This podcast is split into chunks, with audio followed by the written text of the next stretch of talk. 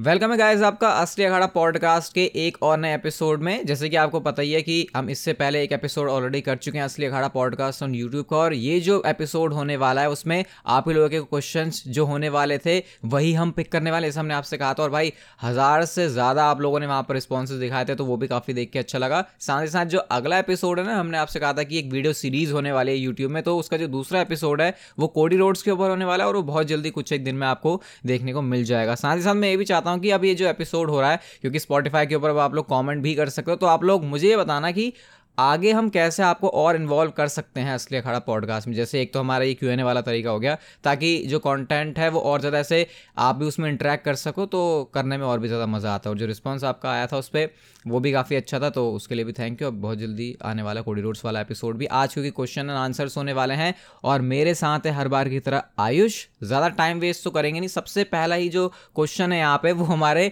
असली अखाड़ा podcast on YouTube से ही related है आयुष, क्योंकि हमने वहाँ पर जिस तरीके की सेथ रॉलिंस की बुकिंग करी है तो बहुत सारे क्वेश्चन हैं उस चीज़ से रिलेटेड लेकिन अभी ने क्वेश्चन पूछा है कि योर बुकिंग इज़ फैबुलस लेकिन एक चीज़ के बारे में बताओ कि अगर money in the bank cash in हो जाता है सेथ रॉलिंस के ऊपर, उसके बारे में आप क्या सोचते हो? क्योंकि हमने इस बारे में तो बात करी ही नहीं कि money in the bank briefcase का भी कैश इन हो सकता है सेथ रॉलिंस के ऊपर। तो ऐसा क्यों नहीं किया हमने? उसका थोड़ा सा एक्सप्लेनेशन दे सकते हैं हम यहाँ पे, आयुष। बिल्कुल, और मैं सबसे पहले भाई ये मैं बोलना चाहता हूँ, मेरी लॉन्गेस्ट वेट थी ये फ़र्स्ट वर्ड बोलने की, लगता है इसलिए कड़ा के एपिसोड की हिस्ट्री की। तो वही थैंक यू मेरी तरफ़ से भी आप लोगों को जिन्होंने सपोर्ट दिखाया और असली अखाड़ा पॉडकास्ट स्पॉटीफाई पे सुन रहे हो तो फॉलो कर लो भाई। ये रैंकिंग में ऊपर जाएगा। बहुत सारे हमारे प्लान्स आगे के लिए, लेकिन सैथ की 22 मिनट की बुकिंग करने के बाद भी, अगर पूरी रेसल महीने तक बुकिंग करने के बाद भी लोग ये पॉइंट बोल रहे हैं तो मुझे बहुत खुशी हुई है सुन के। और ऑनेस्टली रोहित, मैं बोलना चाहता हूँ कि हमने इस बारे में डिस्कस करा था, और हमारा जो आइडिया था कि सैथ रॉलिंस पे कैश इन क्यों नहीं हो सकता, क्योंकि ये टाइटल उस तरीके से अभी नहीं है कि भाई इसमें अपसेट दिखाया जाए और किसी अंडर डॉग को बहुत जल्दी मौका दे दिया जाए। आई थिंक कि सेथ रॉलिंस जिस हिसाब से टाइटल डिफेंड कर रहे हैं हर शो में हर लाइव इवेंट में तो वो एक पॉइंट के बाद इतना ऑब्वियस हो जाएगा कि सेथ रॉलिंस टाइटल हारेगा नहीं बहुत लंबे टाइम तक। तो जबकि डब्ल्यू डब्ल्यू के पास अपॉर्चुनिटी ज़रूर रहेगी सेथ पे किसी को कैश इन करा के उसको इंटरेस्टिंग बनाने की। मैं तो यही बोलूँगा कि अगर रॉलिंस लंबे टाइम तक चैंपियन रहते हैं तो टाइटल के लिए ज़्यादा बेनिफिट हो सकता है। क्या इस चीज़ पे हमारा सेम थॉट रहेगा। इस चीज़ पे हमारा सेम थॉट ही है, क्योंकि हम लोगों ने जब बुकिंग ही करी थी, ऐसा नहीं था, हमको ये नहीं पता था कि money in the bank cash नहीं हो सकता हो सकता है, हो भी जाए, लेकिन क्योंकि हमने वो टाइटल को जो कैरेक्टर दिया था, वो यही था कि भाई, पहले टाइटल अपनी तो कुछ, अपना तो खुद कुछ नाम बनाया ऐसा रोस्टर में अगर पहले ही उसके ऊपर कैश इन हो जा रहा है, सोचो भी टाइटल इंट्रोड्यूस हुई है, चार पाँच महीने के अंदर कैश इन हो गया, जैसे रूमर्स आ रहे हैं समर स्लैम के, वो हमें भी पता है, क्योंकि मैं ही आपको वो चीज़ें बताता हूँ तो ऑब्वियसली मुझे भी वो चीज़ें पता है। लेकिन हमने उसको उस नज़रिए से देखा नहीं, क्योंकि हमने ना सिर्फ़ उसको रियलिस्टिक वे में रखा था, बल्कि वो भी हमारा पॉइंट था कि क्या सबसे बेटर चीज़ हो सकती है डब्ल्यू डब्ल्यू के लिए। तो मेरे ख्याल से और आयुष के हिसाब से तो भाई कैश इन नहीं होना चाहिए, क्योंकि अगर कैश इन हो गया सैथ रॉलिंस के ऊपर तो फिर वही बात है भाई टाइटल पहले अपनी खुद की इज़्ज़त तो बना ले, पहले भाई मतलब यही नहीं है कि कैश इन करने से कोई इज़्ज़त जाएगी, लेकिन किसी टाइटल की जो प्रस्टीज है वो थोड़ी सी तब ज़्यादा बढ़ जाती है जब उस टाइटल को कोई चैंपियन लंबे टाइम तक होल्ड करता है। एग्ज़ाम्पल के लिए गुंथर आप लोग देख सकते हो अभी। तो सिर्फ़ इसके पीछे ये रीज़न था। होने को ये भी हो सकता है मैं ये नहीं कह रहा बट आई थिंक सही डिसीज़न होगा नहीं है अगला क्वेश्चन आयुष चलते हैं हम। और ये आता है क्लच नेक्सेस की तरफ़ से। क्लच नेक्सेस की तरफ़ से आता है। और भाई सीधा रोहित से पूछा गया भाई मुझे भूल गया लग रहा है। द ब्लड लाइन का एंड कब होगा? प्लीज़ पिक माई क्वेश्चन ये कह रहे हैं क्लच नेक्सेस और हम चलते हैं भाई सीधा रोहित के पास कि रोहित भाई कब होगा ब्लड लाइन का एंड यार? अच्छा क्योंकि क्योंकि क्वेश्चन में मेरा नाम लिखा है इसीलिए लग रहा है उसने कहा कि रोहित सर खुद कैसे पढ़ लेंगे अपना नाम? क्योंकि क्लच नेक्सेस ने रोहित सर ही लिखा है। तो देखो ब्लड लाइन का एंड तो यार ये ये हमने इसीलिए पिक किया क्योंकि सच में इसमें काफ़ी माथा पच्ची हो सकती है और पूरा ये एपिसोड निकाला जा सकता है इस पर क्योंकि हमको लग ऐसे देखने को तो लग रहा है भाई कि हाँ अब तो एंड हो गया क्योंकि मनी इन द बैंक में इनका मैच हो जाएगा और एंड हो जाएगा। लेकिन आयुष ने कहाँ पे डिस्कस किया था इस चीज़ को? शायद पिछले एपिसोड में कि हो सकता है ये अभी एंड हो ही ना। अभी ये क्या कुछ तो याद आ रहा है मुझे। हमने लास्ट ब्लड लाइन का जो एपिसोड बनाया था इससे पहले उसमें बात करी थी कि कैसे डब्ल्यू डब्ल्यू दिखा तो रही है बार बार कि हम एंडिंग के क्लोज जा रहे हैं लेकिन वो कोई ना कोई ट्विस्ट ला के वापस ब्लड लाइन को जोड़ देंगे और जितनी लंबी देर तक ये स्टोरी खींच सकती है वो खींचेंगे क्योंकि ये उनकी ए स्टोरी है। आई थिंक काफ़ी डिटेल में रोहित हमने बात करी थी तो अगर मैं बोलना चाहता हूँ भाई क्लच नेक्सस अगर आपने नहीं सुना है लास्ट एपिसोड तो फुल फुल डिटेल वहाँ पे इस बारे में डिस्कस करी गई है कि कब, कैसे, कहाँ और क्यों ब्लड लाइन का एंड हो सकता है, क्या हम एक्सपेक्ट कर सकते हैं। तो आई थिंक रोहित वो एक अच्छा मतलब एक रेफरेंस पॉइंट रहेगा इस चीज़ के लिए। तो आई होप भाई आपको आपका आंसर मिल गया होगा। हम चलते हैं अपने अगले क्वेश्चन की तरफ़, जो कि पूछा है कौशल्या जी ने, और ये कहते हैं कि, मेरा क्वेश्चन ये है कि ब्रॉन्ज स्टोमन को क्या फिर से मौका मिलेगा कोई टाइटल जीतने का इंजरी के बाद में? तो ये ब्रॉन्ज स्टोमन आयुष, ये, पहले तो मैं ये, मैं अपनी वीडियोस में शायद इसको काफ़ी बार बोल चुका मुझे नहीं पता कोई मैंने पॉडकास्ट में बोला या फिर नहीं कि मुझे ऐसा लगता है कि ब्रॉन स्टोमन शायद मेरी नज़र में पहला से सुपरस्टार है, जिसने कुछ ज़्यादा ही तगड़ी फिजिक बना ली है और वो उसके लिए अच्छी नहीं है। क्योंकि ब्रॉन स्टोमन को एक ऐसे मेरे ख्याल से साइज़ में रहना चाहिए था कि वो मॉन्स्टर भी दिखे। वो मॉन्स्टर नहीं लगते रिंग में। पहले तो क्या तुम इस बात से इतफाक रखते हो? भाई इतफाक तो मैं ब्रॉन स्ट्रोमैन के साथ एक जैसा ही रखता हूँ और मुझे उससे फ़र्क नहीं पड़ता कि ब्रॉन स्ट्रोमैन की बॉडी कैसी है।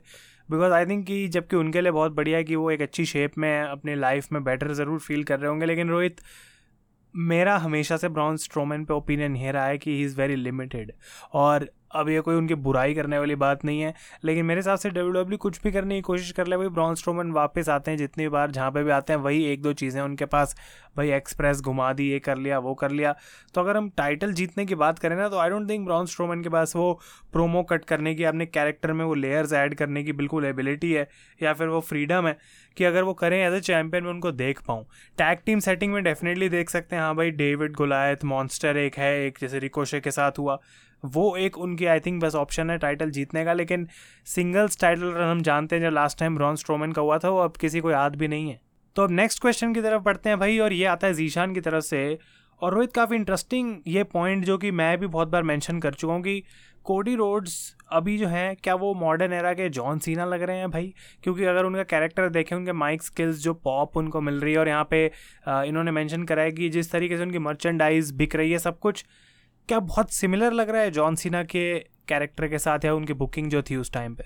ये तो मैं नहीं कहूँगा कि मुझे कोडी रोड जॉन सिना के जैसे लग रहे हैं, लेकिन हाँ जो काम उस टाइम पे जॉन सिना किया करते थे, आज के टाइम पे वो काम कोडी रोड्स कर रहे हैं, जैसे कि उनको रिएक्शन अच्छा मिल रहा है इवन जॉन सिना के केस में कई बार उनको रिएक्शन अच्छा नहीं मिलता था, लेकिन एटलीस्ट रिएक्शन मिलता था। तो यहाँ पर एक जो कॉमन चीज़ है, वो है रिएक्शन मिलना मर्चेंडाइज की उनकी सेल काफ़ी अच्छी हो रही है इवन क्राउड उनको उस तरीके से भी पसंद कर रहा है, जैसे वो रिंग में आके बात करते हैं, काफ़ी ज़्यादा वो जॉन सिना की तरह प्रोमो में होते हैं। तो हाँ ये तो कह सकते हो आप कि जॉन सिना जो काम कर रहे थे, वो काम कोडी रोड्स अभी कर रहे हैं, लेकिन ये तो नहीं कह सकते कि कोडी रोड्स बिल्कुल जॉन सिन्हा की तरह लग रहे हैं। और जैसा हमने जॉन सिन्हा के करियर में देखा था, आयुष की काफ़ी उनको सक्सेस मिली थी। अब कोडी रोड्स भी उसी ट्रैक पे चल रहे हैं और यहाँ पे मुझे लगता नहीं कि कुछ छेड़छाड़ करने की ज़रूरत है। मैं खुद ये कह रहा था कि यार कोडी रोड्स की स्टोरी फिनिश स्टोरी फिनिश ये चल रहा है। जब उनकी स्टोरी अगर रेसलमी में फिनिश हो गई तो उसके बाद क्या उनके लिए बहुत बड़ा चैलेंज होगा? लेकिन डब्ल्यू डब्ल्यू ने वो चीज़ उनके साथ करी नहीं और इसीलिए शायद अभी बहुत कुछ और अचीव करने के लिए है कोडी रोड्स के पास में और क्राउड फैंस उनमें इन्वेस्टेड हैं। और मैं इसमें ये चीज़ ऐड करना चाहूँगा कि जबकि ये सारे पॉइंट्स बिल्कुल ठीक हैं आई थिंक कि जब जॉन सीना के टाइम पे वो बिल्कुल पीक कर रहे थे एज अ बेबी फेस तब तब भी लोग टॉलरेट कर पाते थे। लेकिन आई थिंक जिस तरीके के अब के फैंस हैं, जिस तरीके से हम लोग देखते हैं डब्ल्यू डब्ल्यू e को हम ज़्यादा देर ना किसी भी बेबी फेस को टॉप पे रहता हुआ देख नहीं सकते। हील अगर अच्छा कर रहा है तो उसकी बहुत प्रेज़ करी जाती है, लेकिन बेबी फेस के लिए उतना ही मुश्किल होता है। अभी भी कितने ऐसे लोग हैं आई थिंक स्प्लिट हैं, जो कि बोलते हैं कि कोडी रोड्स ओवर पोस्ट है ओवर बुकड है डब्ल्यू डब्ल्यू ने पहले से ही डिसाइड कर लिया, इसके साथ सब कुछ करना है। सेम चीज़ जॉन सीना के साथ थी, लेकिन आई थिंक जॉन सीना उस टाइम पर इतना पीक कर गए थे कि उनकी पॉपुलैरिटी के आगे डब्ल्यू डब्ल्यू ने और कुछ देखा नहीं था। तो उस टाइम पर जॉन सीना की जो पॉपुलैरिटी थी भाई जैसा कि रोहित ने बोला कोडी उस हम कह सकते हैं जर्नी पे ज़रूर है लेकिन भाई अभी उसके आसपास भी नहीं है। तो सिमिलर है बट नॉट सेम बिल्कुल अग्री करते हैं हम दोनों इस बात से। अगला क्वेश्चन है शौर्य राज का राज का और शायद यहाँ पे थोड़ा सा डिसअग्री हो जाए एक दूसरे की बातों से। Your views on A W सबसे पहले तो मैं आयुष से सुनना चाहूँगा ये बात। भाई पिछले कुछ महीनों में तो मेरा एक भी व्यू नहीं मिला ए डब्ल्यू को। लेकिन आई थिंक कि अभी मैं एक फेयर जज नहीं हूँ ए डब्ल्यू जो करंटली कर रही है उसका, क्योंकि मैंने इतने टाइम से देखा नहीं है। लेकिन इतना मैं ज़रूर बोलूँगा कि अगर भाई कंपनी एक्सपैंड कर रही है आई डोंट नो कैसे रोहित अगर वैमली में sixty five thousand paid seats sold आए अभी से फॉर ऑल इन तो भाई कुछ तो सही कर रहे हैं। एंड आई थिंक कि हम डिसरिगार्ड नहीं कर सकते हैं कभी भी ए डब्ल्यू को because it is the closest thing to W W जो आई है इतने पिछले कुछ सालों में। तो मैं तो यही समझूँगा कि भाई जब तक ए डब्ल्यू कुछ ना कुछ करती रहेगी एटलीस्ट कंपटीशन के लिए हेल्दी रहेगा। डब्ल्यू डब्ल्यू भी अपने एंड पे बड़ी चीज़ें करने की सोचेगी, क्योंकि हमने देखा है पिछले कुछ सालों में कि जब एक ही घोड़ा होता है रेस में तो क्या हो सकता है भाई? सब कुछ गिर भी सकता है नीचे।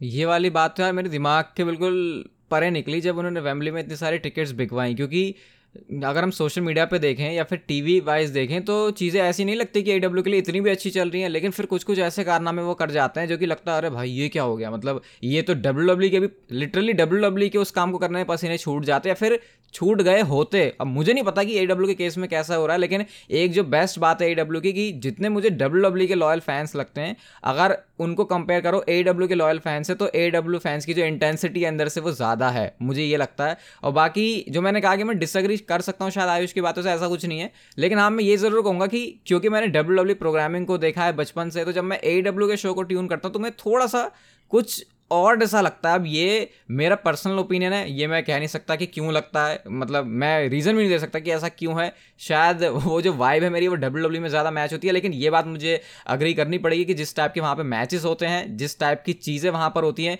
डब्ल्यू डब्ल्यू के फॉर्मेट पर बिल्कुल भी ए डब्ल्यू नहीं चलती। भाई, वो अलग अलग ही चीज़ें करते हैं। ऐसा भी पता नहीं मैं क्या देख रहा था भाई। वो सुपर किक मारे तो उसमें से पटाखे निकल रहे हैं। तो वैसी चीज़ मैंने डब्ल्यू डब्ल्यू में कभी नहीं देखी। तो इस बात के लिए तो उनको अप्रिशिएट करना पड़ेगा। और ऐसा काम डेफिनेटली कर रही है ए डब्ल्यू जो कि लगातार डब्ल्यू डब्ल्यू को कॉम्पिटिशन देती रहे। और मैं लोगों को बोलना चाहूँगा कि रोहित, बहुत सारे लोग क्वेश्चन पूछते रहते हैं कि भाई ए डब्ल्यू के बारे में बात नहीं हो रही तो ये कोई अनाउंसमेंट नहीं है बट एक टीज़र है। वही स्टे ट्यून रहो, असली अखाड़ा पे बोला, बहुत सारी चीज़ें आ रही हैं तो ऑल लीड रेसलिंग के बारे में भी शायद आपको कुछ सुनने को मिले, लेकिन अभी ज़्यादा डिस्कशन उस पर नहीं। अगले क्वेश्चन की तरफ़ जाएँगे, सौरभ तिवारी की तरफ़ से। और ये तो रोहित बड़ा अच्छा सा मुझे क्वेश्चन लगा कि अगर इंडिया में premium live event W W करती है तो क्या हम भाई एक साथ देखने जा रहे हैं? क्या उसका व्लॉग बना रहे हैं? किस तरीके से प्रेपरेशन होगी भाई उस इवेंट की? इसका आंसर तो मेरे पास भी नहीं है। इसका आंसर मेरे पास भी नहीं है वैसे, क्योंकि डिपेंड करता है कि क्या अभी आयुष कनाडा में रहता है, मैं इंडिया में रहता हूँ तो मैं तो ऑब्वियसली जाऊँगा इवेंट देखने ब्लॉग वगैरह सब होगा, लेकिन हाँ आप लोगों को हमको साथ में देखना पसंद है तो उस चीज़ के लिए तो प्रॉमिस नहीं कर सकते बट यस इन फ्यूचर अगर ऐसी कोई चीज़ होती है, और अगर हम उस डायरेक्शन में काम करते हैं तो क्या पता आपको वो चीज़ देखने को मिल भी जाए बट कुछ ना कुछ तो स्टफ़ इंडिया में इवेंट होगा तो हम दोनों साथ में मिलकर करेंगे। अभी जैसे हमने असली अखाड़ा पॉडकास्ट यूट्यूब किया था किसको देख के क्या ही लग रहा है कि भाई एक बंदा एक बंदा दूसरे बंदे से कितने हज़ारों किलोमीटर दूर बैठा है तो वर्चुअली तो काफ़ी सारी चीज़ें पॉसिबल हैं और वो सारी हम आप लोगों के लिए करते भी रहेंगे। बट नेवर से नेवर हम कह सकते हैं। नेवर से नेवर एक जगह तो बोलना ही था। तो क्या पता कुछ भी हो सकता है state you never say never अगर कोई चीज़ पे ज़्यादा क्लैरिटी ना हो तो नेवर से नेवर बोल दो उसे। डब्ल्यू की भाषा में हम भी चलेंगे। खैर अगला क्वेश्चन है रिस्पेक्ट द फियर और ये बोलते हैं भाई, क्या रोमन रेंस आगे जाकर और भी बड़े सुपरस्टार बनेंगे? और आयुष रिसेंटली इसके बारे में हमको ये पता चला था कि डब्ल्यू डब्ल्यू रोमन रेंस को सुपर हीरो बेबी फेस बनाना चाहती है। तो इस रिपोर्ट के ऊपर और भाई के क्वेश्चन पर क्या जवाब रहेगा? मेरा मुँह सूख गया है क्वेश्चन पूछ के। आई थिंक उन्हें पानी ये जैसे रोहित ने बोला ना कि सुपर हीरो बेबी फेस मेरे को रेसल में थर्टी टू के मेन इवेंट की याद आ जाती है यार। बिकॉज़ अगर वो सुपर हीरो बेबी फेस था तो अब रोमन रेंस के साथ क्या करेंगे? लेकिन इतना मैं ज़रूर बोल सकता हूँ कि अगर अब रोमन को बेबी फेस भी वापस बनाएँगे तो लोगों की जो परसेप्शन है, जिस तरीके से हम रोमन रेंस को अब देखेंगे एज अ बेबी फेस वो बहुत अलग हो जाएगी। क्योंकि लास्ट टाइम जब रोमन रेंस टॉप पे थे रेसलमेनिया को मेन इवेंट कर रहे थे, भाई वो भी एक सुपर हीरो बेबी फेस ही था। फैंस का ओपिनियन क्या था? वो अलग बात है, लेकिन डब्ल्यू डब्ल्यू के इरादा तो वही था। तो लेकिन अब रोमन रेंस वापस फेस बनेंगे तो आई थिंक हम में पेशेंस बहुत है। लेकिन आई डोंट थिंक मैं वो देखना चाहूँगा। रोहित मतलब क्यों इस बंदे को अब वापस फेस बनने की ज़रूरत है, जो आठ साल चीज़ फेल हो गई, इतने अच्छे रन के बाद वापस उसको फेस बनाना, आखिर क्यों Roman as a heel continue नहीं करेंगे? मेरे ख्याल से आयुष, यहाँ पे सोच या थिंकिंग थोड़ी सी डिफरेंट होनी चाहिए। इस पर मुझे अपनी बात खत्म करने के बाद मेरा भी ओपिनियन चाहिए कि हम रोमन रेंस ने जो हमने पहले उनको बेफेस देखा, हमको वो दिमाग से उतार ही देना चाहिए भाई कि वो कभी कुछ चीज़ थी भी। क्योंकि अब रोमन रेंस ने जाके एक्चुअल में अपने आप को एक्सप्लोर किया कि वो क्या है, वो क्या कर सकते हैं रिंग में उनकी क्या कैपेबिलिटी है, कैसे वो माइक पे काम कर सकते हैं। तो पुराने वाली चीज़ को ध्यान पर रखते हुए आगे के लिए कुछ सोचना मेरे ख्याल से रोमन रेंस के केस में बिल्कुल गलत हो जाएगा। और मैं ये भी इसके बारे में बोलूँगा कि जब रोमन रेंस का अगर ये चीज़ हो रही है, जैसे हमने रिपोर्ट में सुना है कि सुपर हीरो बेबी फेस तो अगर वो टर्न डब्ल्यू डब्ल्यू कर रही है तो डब्ल्यू डब्ल्यू अब इतनी पप्पू तो नहीं है, या फिर डब्ल्यू डब्ल्यू चलो हो भी सकती है। तो रोमन रेंस एंड पॉल एमन तो नहीं है कि वो उनको दिखेगा नहीं कि वो चीज़ अब गलत हो रही है। अगर उनको ऐसा फील होगा कि भाई ये चीज़ अच्छे से वर्क नहीं कर रही तो शायद वो चीज़ फिर ड्रॉप भी हो जाए। अगर उनको ऐसा लगेगा, भाई ये हील वाले रन में ही अच्छा था, अब क्राउड फोर्स जो रोमन रेंस एक बे फेस हुआ था, वो मुझे नहीं लगता कि होगा। और पुरानी वाली चीज़ मतलब वो ट्रिपल एच के साथ मेन इवेंट करना और ब्रॉक लेसन के साथ बार बार लड़ना, वो वाला रोमन रेंस तो नहीं आएगा वापस। भाई, यही एक प्रॉब्लम है कि मैं सोच नहीं सकता कि हज़ार दिन रोमन रेंस के हो जाएँ। और ये जो चीज़ हम इतने टाइम से देख के आ रहे हैं, इसको डब्ल्यू डब्ल्यू टॉप कैसे कर सकती है? और अगर बेबी फेस उनका रन टॉप नहीं कर सकता, उनके हील रन को तो रोमन रेंज का हमें कभी ऐसा नहीं लगेगा कि ग्राफ और ऊपर जा रहा है। फिर सब लोग बोलेंगे कि यार ट्राइबल चीफ ही बढ़िया था, ये क्या कर दिया? बोले कितने भी अच्छे Roman Reigns as a baby face बन जाए, और आई थिंक कि रोमन अपने आप को भी एज अ हील ही देखते हैं कि वो उसमें परफॉर्म बेटर कर सकते हैं। एज अ बेबी फेस उनके पास वो फ्रीडम नहीं होती कि कुछ भी प्रोमो में बोल दिया कैसे भी एक, अपने एक्सप्रेशंस दिखा दिए। आई थिंक चैलेंज ज़रूर रहेगा। अगला क्वेश्चन है Akshay F F Y T की तरफ़ से। 2024 में गुंथर वर्सेस रोमन रेंस क्या रेसलमेनिया में हो सकता है रोहित? इसके लिए तो आई थिंक वेट करनी पड़ेगी लोगों को। अभी हम, हमारा जो असली अखाड़ा पॉडकास्ट ऑन यूट्यूब का मेन इवेंट फाइनल एपिसोड है, वो रोमन रेंज के बारे में ही होगा। और शायद हम यहाँ पे इसके बारे में कुछ बोलेंगे, ज़्यादा तो स्पॉइल हो जाएगा कि अगर हाँ बोल रहे तो फिर इसका मतलब हमारा मेन इवेंट वो है, ना बोलेंगे तो इसका मतलब कि नहीं है। लेकिन इतना ज़रूर हम इसके बारे में आयुष बोल सकते हैं कि रोमन रेंस और गुंथर का मैच इन फ्यूचर एक डेफिनेटली बहुत बड़ा मैच होगा, क्योंकि हमेशा फिर अगर मान लो उस टाइम जब भी ये मैच हो रहा है अगर इनके पास टाइटल नहीं भी है तो भी दिमाग में ये चीज़ आएगी कि भाई गुंथर मुझे लगता है longest reigning intercontinental champion बनने वाले हैं रोमन रेंज मॉडर्न एरा के तो बन चुके हैं तो लॉन्गेस्ट रेनिंग चैंपियंस के बीच वाली ये बैटल होगी और फैंस इसको पसंद करेंगे और केमिस्ट्री कैसी होगी? गुंथर रिंग जनरल है और साथ में रोमन रेंज इस तरीके से लड़ते हैं। ये केमिस्ट्री यार मस्त हो सकती है इन दोनों की।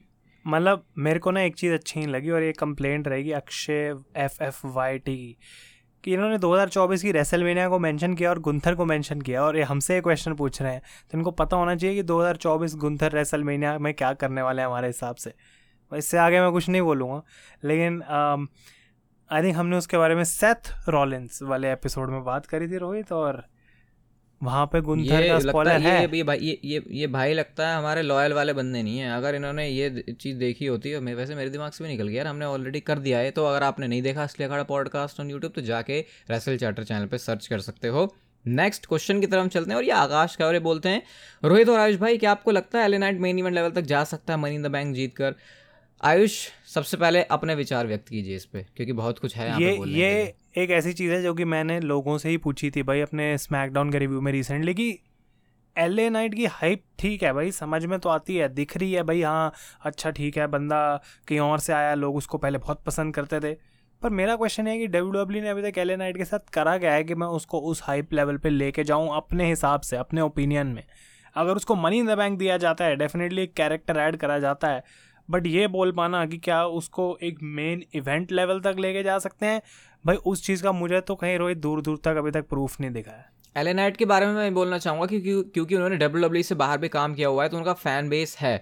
लेकिन सिर्फ़ इस बेसिस पे कि भाई ऑलरेडी एलेनाइट माइक पे बहुत अच्छे हैं रेसलिंग स्किल उनकी अच्छी है, वो सब बढ़िया है, लेकिन हाइप मुझे लगता है उनके बारे में ज़रूरत से थोड़ी सी ज़्यादा है। अब मैं ये देखने के लिए बहुत इंटरेस्टेड हूँ कि अगर एक्चुअल में डब्ल्यू डब्ल्यू जो ट्रिगर्स है, वो पुल करती है एलेनाइट के लिए। और उस टाइम पे जाके अगर एलेनाइट परफॉर्म ना करें तो फिर क्या होता है? क्योंकि वो करो या मरो वाली सिचुएशन मुझे लग रही है एलेनाइट के लिए, क्योंकि डब्ल्यू डब्ल्यू e अगर ये चीज़ करती है एलेनाइट के साथ में तो सिर्फ़ इस वजह से क्योंकि फैंस वो चीज़ देखना चाहते हैं। उसके अराउंड हाइप और डब्ल्यू डब्ल्यू कई बार फैंस की सुनती भी है। तो अगर तब जाके वो चीज़ वो नहीं होती है तो मेरे ख्याल से फिर प्रॉब्लम हो जाएगी। पर्सनली मुझे अभी ऐसा लगता है कि एलेनाइट की हाइप ज़्यादा है ये नहीं कह रहा कि मैं कोई गड़बड़ सुपरस्टार है, हैं अच्छे सुपरस्टार लेकिन ज़रूरत से ज़्यादा वो चीज़ हो रही है और बाद में ऐसा ना हो कि डब्ल्यू वो चीज़ कर दे और फैंस फिर भाई अपने पीछे हाथ कर लें एग्जैक्टली. और आई थिंक कि मनी इन द बैंक में उनकी परफॉर्मेंस अगर उनकी विक्ट्री होती है तो देख के पता लगेगा और फिर हम अभी के लिए चीज़ आगे के लिए छोड़ देते हैं कि हम कैसे इसको जज करेंगे नेक्स्ट क्वेश्चन आता है ए स्पेस गेमिंग की तरफ़ से और ये भी वही रोहित से डायरेक्टली पूछ रहे हैं कि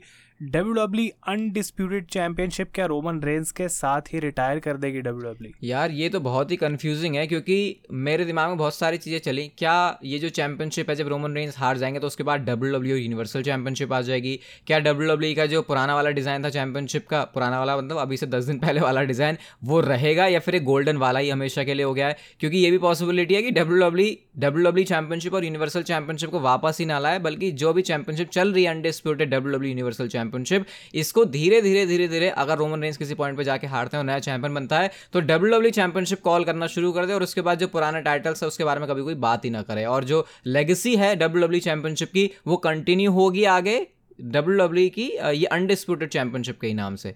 तो ये कंफ्यूजिंग है। डब्ल्यू डब्ल्यू ने कई बार ऐसा किया है। डब्ल्यू डब्ल्यू चैंपियनशिप जो अभी वाली है, पहले उसको वर्ल्ड हैवीवेट भी बोलते थे तो भाई वर्ल्ड हैवीवेट तो वैसे भी आ गई है। तो ये तो डब्ल्यू डब्ल्यू भाई लॉजिक तो दे ही नहीं सकते, इसमें कुछ भी कर देगी वो। आई थिंक कि इतनी बार टाइटल बदल चुके हैं और रोमन रेंज ने अपनी रेन में सारे अलग अलग ये जो अनडिस्प्यूटेड यूनिवर्सल चैम्पियनशिप और डब्ल्यू डब्ल्यू चैम्पियनशिप अब भी एक ही टाइटल तो अगर रोमन के साथ टाइटल को रिटायर करना भी है तो आई डोंट थिंक कि टाइटल रिटायर करके क्या होगा। वो बेसिकली रोहित का पॉइंट ठीक है कि वो टाइटल की लेगेसी की तरफ़ ज़्यादा जाएगा और वो रिकॉर्ड बुक्स में हमेशा के लिए रहेगा। पर अगर रोमन रेंज के साथ वो टाइटल रिटायर कर भी देते हैं तो ज़्यादा से ज़्यादा डब्ल्यू डब्ल्यू एक नया टाइटल एक नया डिज़ाइन लेके आएगी और फिर उसको फिर से as a new championship consider कर सकती है। बट क्या वो करेंगे इतना रोमन रेंज के लिए?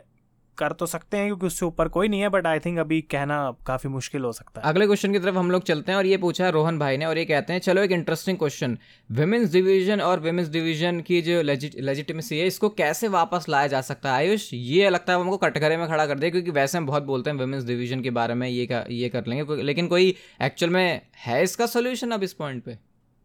इसका सोल्यूशन अगर मेरे पास होता तो भाई मैं तो ज़रूर एक ईमेल लिख के बोलता है डब्ल्यू डब्ल्यू को।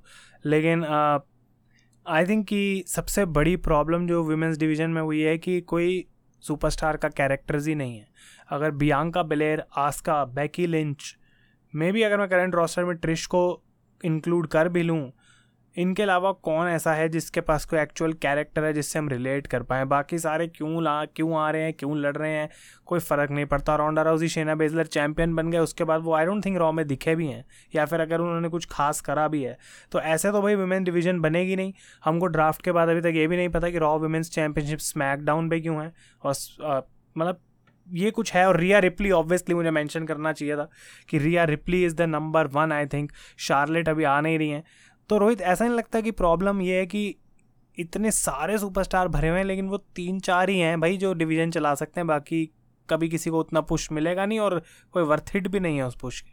मुझे लगता है कि मैं पिन पॉइंट करके यहाँ पे एक प्रॉब्लम बता सकता हूँ, जैसे बिल्कुल दुखती दुखती दुखती दुखती नस पे हाथ रख सकता हूँ, बिल्कुल। और वो ये है कि डब्ल्यू डब्ल्यू के जो भी सुपर स्टार्स वुमेंस डिवीज़न में इस समय, अभी रियर प्ले के बारे में अभी बात नहीं कर रहा, मैं रियर प्ले को साइड कर दो अभी, क्योंकि वो तो अपना अलग ही लेवल पर गेम चला रही हैं। जैसे Charlotte Flair Natalya Becky Lynch इसके अलावा बियांका बिलेयर, इनको फैंस बहुत बार देख चुके हैं अलग अलग स्टोलाइन में घुमा फिरा के, जैसे डाइस फेंकते हैं हर बार तो हर बार कुछ नया नंबर आता है, बस वही नंबर अब रिपीट होने लगे हैं, और अब फैंस उस चीज़ में उतना इंटरेस्ट नहीं लेते डब्ल्यू डब्ल्यू नए मैचअप्स नहीं बना पा रही, नई फ्यूड हमको नहीं दे पा रही, नया सुपरस्टार कोई आता है वेमेंस डिवीज़न के लिए तो वो उस लेवल परफॉर्म नहीं कर पा रहा फैंस उनके साथ कनेक्ट नहीं कर पा रहे तो मतलब कि जो पुराने सुपरस्टार्स हैं, वो ऑलरेडी काफ़ी ज़्यादा टीवी पे आ चुके हैं, काफ़ी ज़्यादा उनके लिए जो जो जो उनकी, है ना, जो जो नटालिया जैसे, अब नटालिया और शार्लेट फेयर का मुझे बताओ।